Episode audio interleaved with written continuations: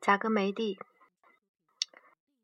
马罗亚峡道如今已经修成了盘山公路，坐车再往下几转就到了斯坦帕村。贾格梅蒂的家、住房和画室仍和几十年前一模一样，门窗是关。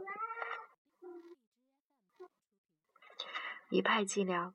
从匹兹匹兹登旅馆迎出来的妇女，呃，玛塔，亦是当年的邻居。她的丈夫也姓贾克梅蒂，是贾克梅蒂家的远亲。玛塔热情地给把我们带进了一个房间，墙上挂着那幅著名的贾克梅蒂自画像。原来，当年安利特与贾克梅蒂相好，而得不到他母亲的认可，于是他每次来看望贾克梅蒂，就住在这家小旅馆的房间里。贾克梅蒂特意给他送这幅画像作为陪伴，以后画像就留下来送给了旅店的亲戚。几年前有两个日本人来过，也是为了编书。玛塔告诉我，几个月以后我又来到了山中，见我诚心，他破例，他破例揣上钥匙，把我悄悄地带进了贾克梅蒂父子相承的画室。在四人已去的空屋中，我默立了几分钟。斯坦帕村的人们告诉我，贾克梅蒂小弟弟布鲁斯诺至今还健在，九十多岁了。虽然这位建筑学家长期不在家乡生活，但一直坚持不让自己的亲人和家庭被旅游景点所侵侵扰。于是，黄昏时走进贾克梅蒂及及其父母、大弟弟长眠的墓地时，我也分享到了这份保护起来的宁静。母亲安丽塔是贾克梅蒂一生中最重要的人。这幅画像，这幅照片摄于一九零九年，是迄今能见到贾克梅蒂一家六口唯一的合影，被人们反复引用及分析。父母和四个孩子聚坐在草地上，安妮塔和阿尔贝托分别坐在了两端。父母和四个孩子相聚在草地上，安妮塔和阿尔贝托分别坐在了两端。八岁的阿尔贝托转身向着母亲，定定地看着母亲，目光中充满了。热望与依赖，还有一些敬畏。终其一生，贾克梅蒂对母亲的感这般感情。贾克梅蒂的妻子名为安内特，与他母亲的名字安内塔相同，仅最后一个字母与法语和德语的读音上有区别。人们说这亦是缘分。贾克梅蒂高中的时候开始寄宿，后来又长期生活在巴黎。但任何时候，只要他回到老家，他的母亲安内塔就立即。就立即给予他温暖的关怀、细心的照料。贾克梅蒂的父亲去世后，安妮塔又执意搬进了孩子们的房间，把她和丈夫从前的卧室让给了大儿子贾克梅蒂，让他去享受那些雕刻精美的大床。就是这张大床上，他生下了自己的长子。客厅则一直是贾克梅蒂画素描的地方。当母亲安妮塔劳累了一天，终于坐在大桌子旁，合着灯光做起手工的时候，她乐意拿起画笔。以母亲为模特是贾克梅蒂最喜爱的创作。素描、油画、雕塑在温馨的气氛中一件件诞生。从这些作品里，他艺术的危机和转折点都能屡屡线索。贾克梅蒂的母亲一生勤劳，九十岁后才停止做家务。在母亲九十三岁高龄卧床之时，贾克梅蒂完成了最后一组充满爱与敬畏的素描。贾克梅蒂。嗯，克莱姆先生认为这幅画画于1923年的作品浓缩了多层的含义。贾克梅蒂以最强烈的要求占有自己的模特。当模特敬畏的是母亲时，他的观看成了仰视，他的目光就不仅是寻找，还在发问。这位母亲带着少有的自信和近乎拒绝的严厉俯瞰着他自己的儿子。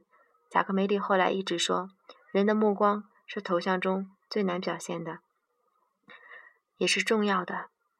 与儿子睁睁大双眼相比，母亲仅见轮廓的眼睛，使他带有离世般的被崇拜的尊严。他终于都，他终生都让这样的让儿子崇敬而又依恋。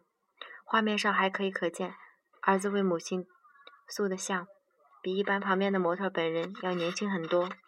一九九零年，一个以安内塔为主题的展览，先后在苏黎世和。块儿推出这幅画也很吸引观众，看展览的人非常惊讶。安妮塔作为一名普普通通的山区妇女，却具有非凡的自信、大度、领悟及威严。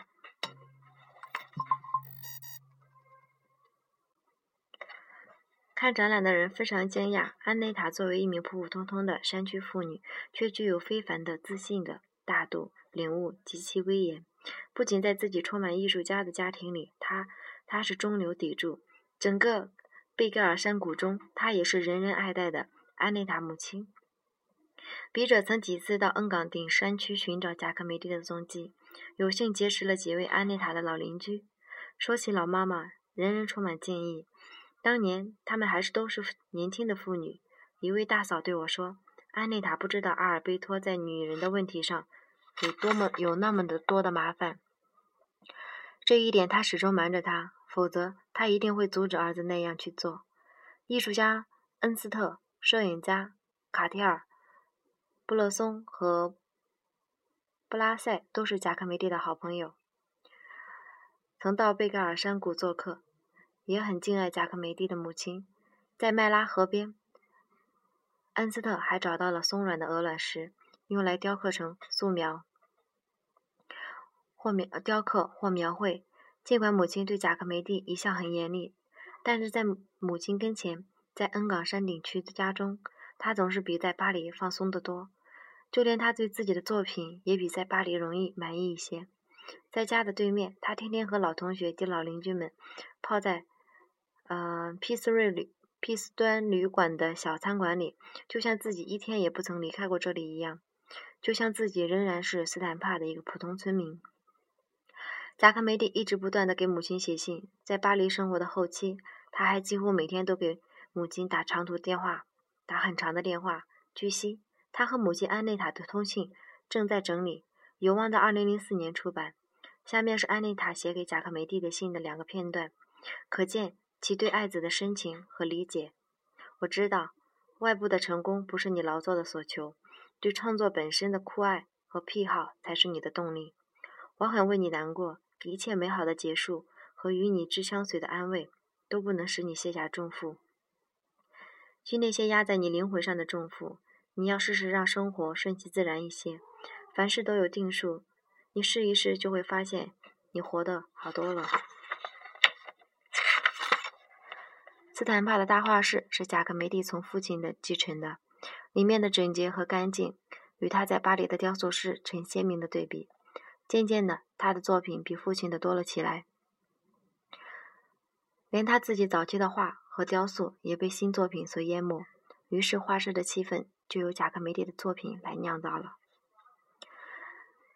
先因戴克先生在斯坦帕的画室给贾克梅蒂当过模特，他多年后回忆仍很生动。做贾克梅蒂的模特可真是不是一件容易的事儿。我经过两个冬天坐硬板凳体验后，才深知其苦。在离画家仅仅两米的距离坐定，你绝对不允许任何小动作。他用眼睛盯住你，带着一种注注意力集中的紧张，并要求你还之以礼。如此高强度的交流，促成了被画者与参与感，好像你也在画着你自己一样。绘画的过程中，贾克梅蒂总有一会儿沉默，一会儿突然自信自言自语，说上一些断断续续的话，接着又是一阵沉默。画得入神时，他就喃喃地说：“啊，这样真美，真美啊，这真是很美，很美。”然后沉默下来。当他放松一点时，也讲讲传闻长做长传闻长故作什么的，颇为风趣。但是你仍旧不许动，否则他立刻严厉起来。那只木椅子是又硬又又不舒服，我却天天坐在上面，足足超过一个月。贾克梅蒂自己的椅子的位置、模特的位置，包括画架的位置，完全不同的颜色，在地板上做了记号。每天开始作画时，他都认真地对这些记号，看着模特有没有对号入座，画家与模特的距离也不能也不能有一点差错。久而久之，地板的某一处就像积聚了斑斓的小色块块群，它们从不被清除或涂改。是的，红色的块标记着我的位置，在它的周围有蓝色的、白色的、黄色的，好像还有几种绿的。我的肖像画在一个冬天没有完成。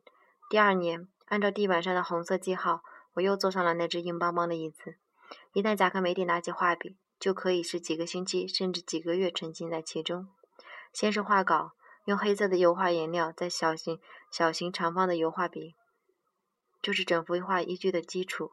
贾克梅蒂一再强调，当白色的画布上上的轮廓形成以后，他便开始着色。首先，总是浅蓝色，用在眼睛的部位。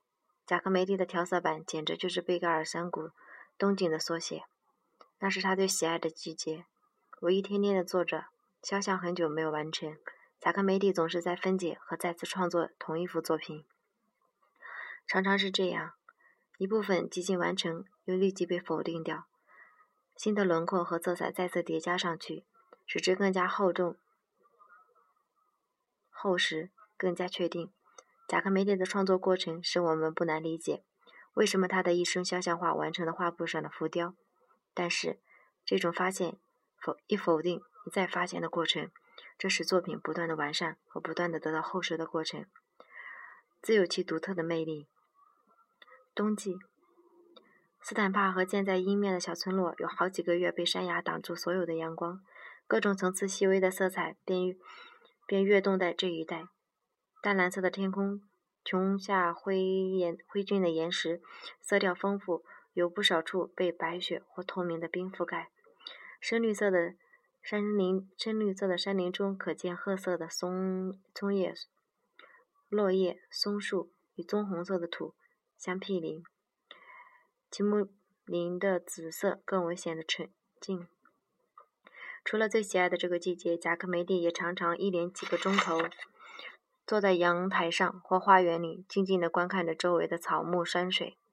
他的小弟弟还有生还有生动的回忆。大哥睡觉前要花时间把鞋挂在，把鞋在地上放的规规矩矩。村里的年轻人开舞会，大哥又总是选择舞伴让他去跳，自己只在一旁观看，而且看整整一个晚上。贾克梅蒂后来长期生活在巴黎，但几乎每年都回故乡。他的夏季作品在家乡。画的也是比在巴黎的色调鲜亮鲜亮。麦耶先生指出，故乡山水一直是贾克梅蒂艺术的出发点，是他一生中中须不离的一种真实。除了视觉经验外，村中每个人鲜明的个性、人们建立的自由和自我意识上的关系，都培育了贾克梅蒂。正是如此，巴黎的现代生活对贾克梅蒂并不陌生。巴黎和故乡，它不是断裂的两个世界。二零零一年夏天，我和谢因戴克在山谷从墓地里出来，看望一位在家养伤的木偶艺人。文学和树林使山谷山谷汉子迷恋上了木偶剧。独自在欧洲游历演出，法国著名的小王子贝格尔孤独太逼人，伤好了还得走。他对我说：“与他告别是暮色与孤寂相胜的相胜事。”我记起很少被人们提到的事。山谷的一个深夜里，年轻的贾克梅蒂把自己的名字用小刀刻在初恋的表妹的手臂上。三十年代，在他的一篇文章中回忆，少年时曾几个星期不能入睡，想象黄昏在树林里杀死了两个男人，施暴于他们的女人，接着又杀死了他们。日后这篇文章再版时，这段回忆被贾克梅蒂删去。暮色与孤寂，还使我们想起了德国现代的诗人。里尔克在贝盖尔写下的话，不是目的，亦绝非偶然。贝加尔的山地不适宜农耕，即使只能栽种酝酿能用的葡萄，气候也过于严酷。除了树林，山谷中还交错陈列着带裂缝的花岗岩、光秃秃的大小石块和终年不化的积雪。这个荒茫不易耕作的山谷，却从来没有被历史冷漠冷落过。早在古罗马时代，善于修路的古罗马人就把山谷建成了往通往北的通道，连接日耳曼帝国。